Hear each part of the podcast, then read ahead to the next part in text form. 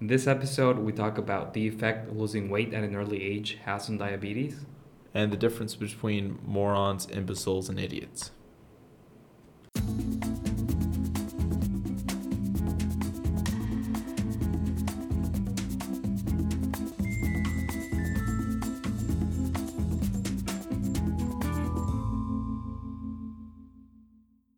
Welcome to another episode of Expert of None. I'm Pranav. And I'm Kova. To start us off today, Pranav, I have a question for you. Okay. Um, do you know the difference between moron, idiot, and imbecile? No? No? No. Like, I mean, I have to think about it. it it's Okay. it's something that would take me longer than probably allowed allotted to think about it. okay. So, do you just want me to tell you the answer? Sure. Okay. So, I mean, uh, do you want me to guess it? I, I don't know. Okay, let's just give, give me two of those: moron and imbecile. I mean, like they're related. So if I tell you the one Wait, of wait. the answers, you'll Okay. know No, the no. rest but of is the answers. shouldn't I try to guess it first? I I don't, I don't, I don't know. I don't care. Moron versus imbecile. And versus idiot. It's, pr- it's probably gonna take me a while to think about. Honestly, Oh, I'll so just- I'll okay, just yeah, say it. go ahead. Yeah, So, uh, these terms yeah. um, are sort of uh, in in, psy- in psychology. They they date back to the 1960s or something. Right. And apparently, an idiot is someone with zero to 25 IQ points. Okay. Imbeciles have 26 to 50 IQ points, and the morons have 51 to 70 IQ points. You know what's crazy though? What? I like I would feel more insulted if someone called me a moron or an imbecile than an idiot. Yeah, I guess I, maybe it's idiots overused. I think. Yeah. Uh, but like if somebody called me a moron, I just I feel a little bad, honestly. If somebody called me an It idiot, sounds it's, it offensive, sounds I like uh, if somebody called me an idiot, it sounds like I just made a small mistake. yeah, I think it's just An how imbecile? like, yeah. oh my god, that's like an- even though that's in the middle, that's just that uh, sounds fancier though. it sounds fancier, yeah. It's just maybe how we use maybe the because words. of the rarity of the use, yeah. no one uses it, so Yeah. I don't know. But uh, these terms are somewhat offensive, so they've changed them. So now they in, just in relation to the IQ points. no like the words. Using the words is seen as offensive to people. Oh, So they've changed the wording. Uh, s- they essentially mean the same thing. right. Uh, so now they just use mild retardation, moderate retardation, and profound retardation. That's supposed That's- to be the, the that- correct, the okay. correct, Okay. the politically correct term. I don't know if it's politically correct, Yeah. but it's supposed to be the more correct. But but usage. those are like more so diagnosis of a person. Do you know what I mean? yeah, yeah, And the use of idiot, moron, and imbecile is more so just a figure of speech. no, it was a diagnosis. Yeah, but yeah, yeah. It was turned into. Ish. I assume so. Okay. Can you imagine just a doctor be like, "Okay, we've got your results back. You're an idiot."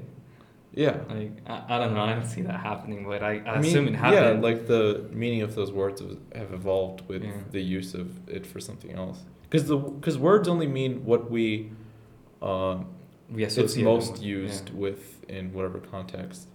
Yeah, So if most of society starts using a word differently, it just means something else entirely tomorrow. yeah. yeah. So, well, did you come across something interesting, Pranav?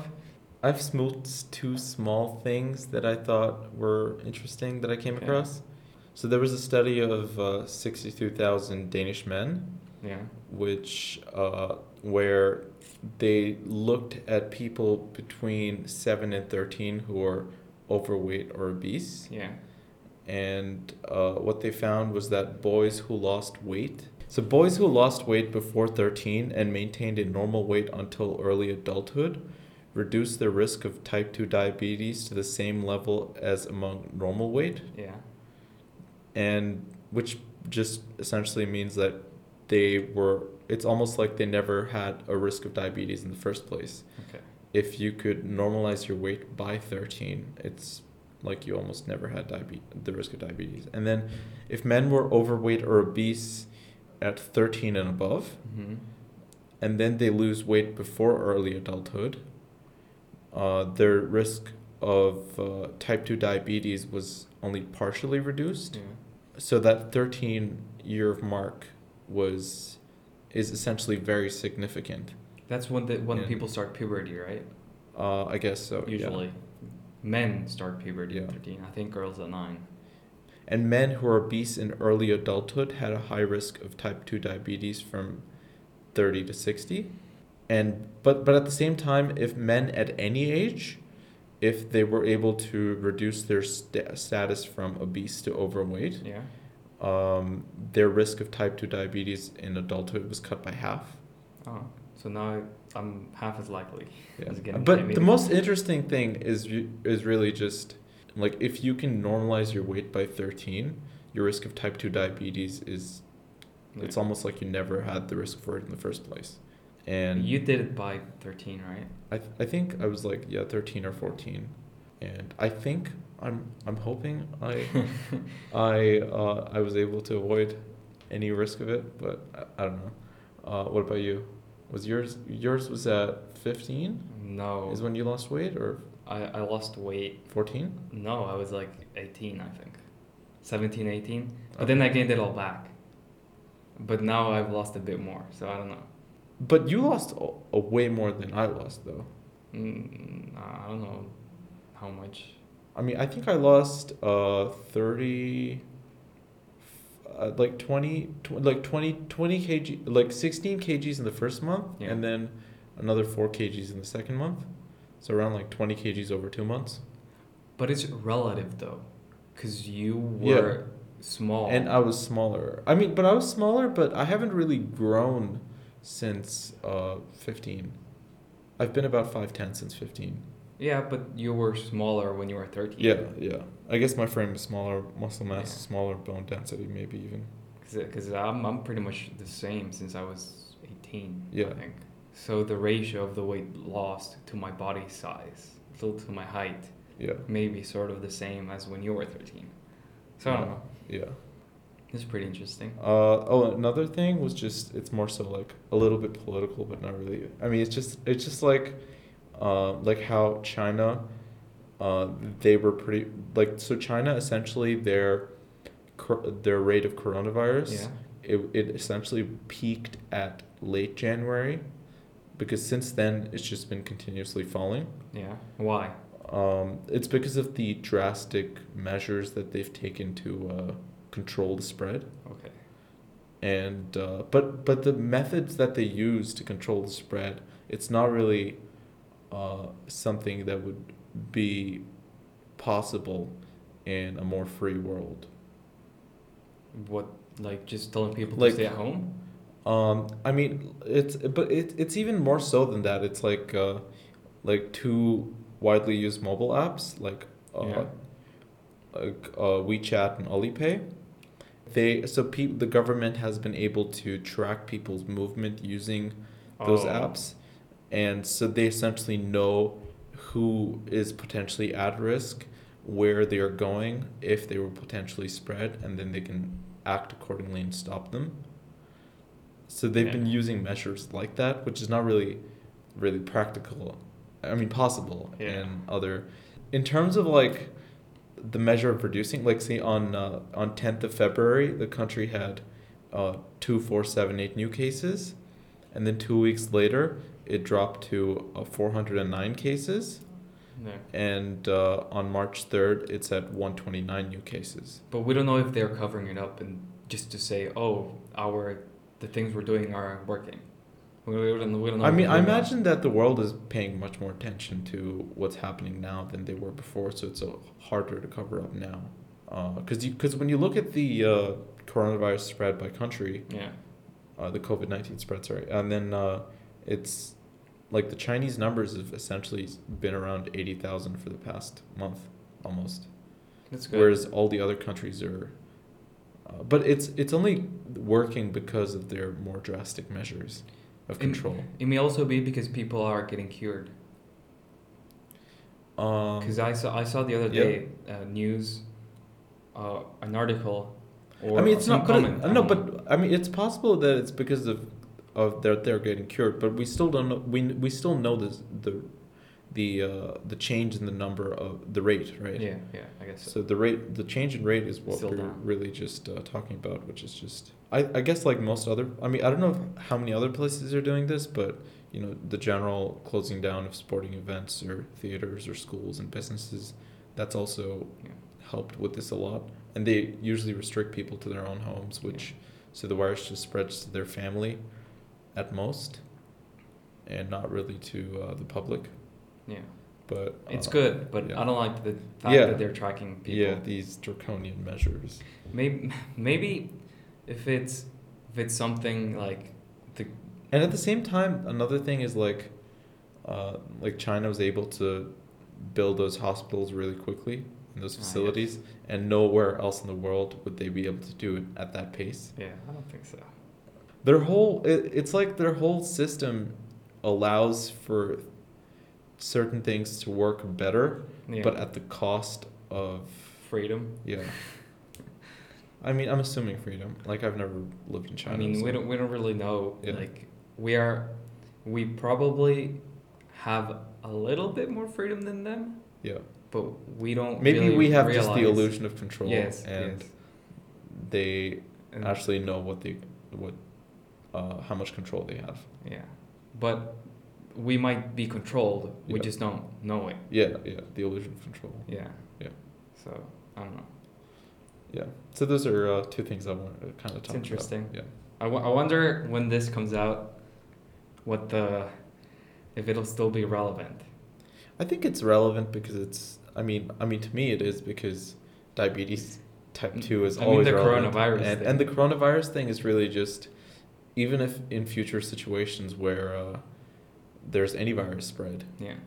like China just handles it differently because the the whole economy and government is set up differently. Yeah. and and it would be the same for all the other countries that would take drastic measures. I'm s- I'm saying like, what if these facts or these numbers change a lot? oh, during- oh, yeah, during right. It's the coming- possible. yeah. I mean, uh, I mean, what you said was, I mean, we don't. I, I I don't know this for sure, and I'm sure you don't either. But was that as viruses mutate or evolve, Oh, yeah, yeah, they become that sounds less cool. severe? Is Yeah, that what you said? Yeah.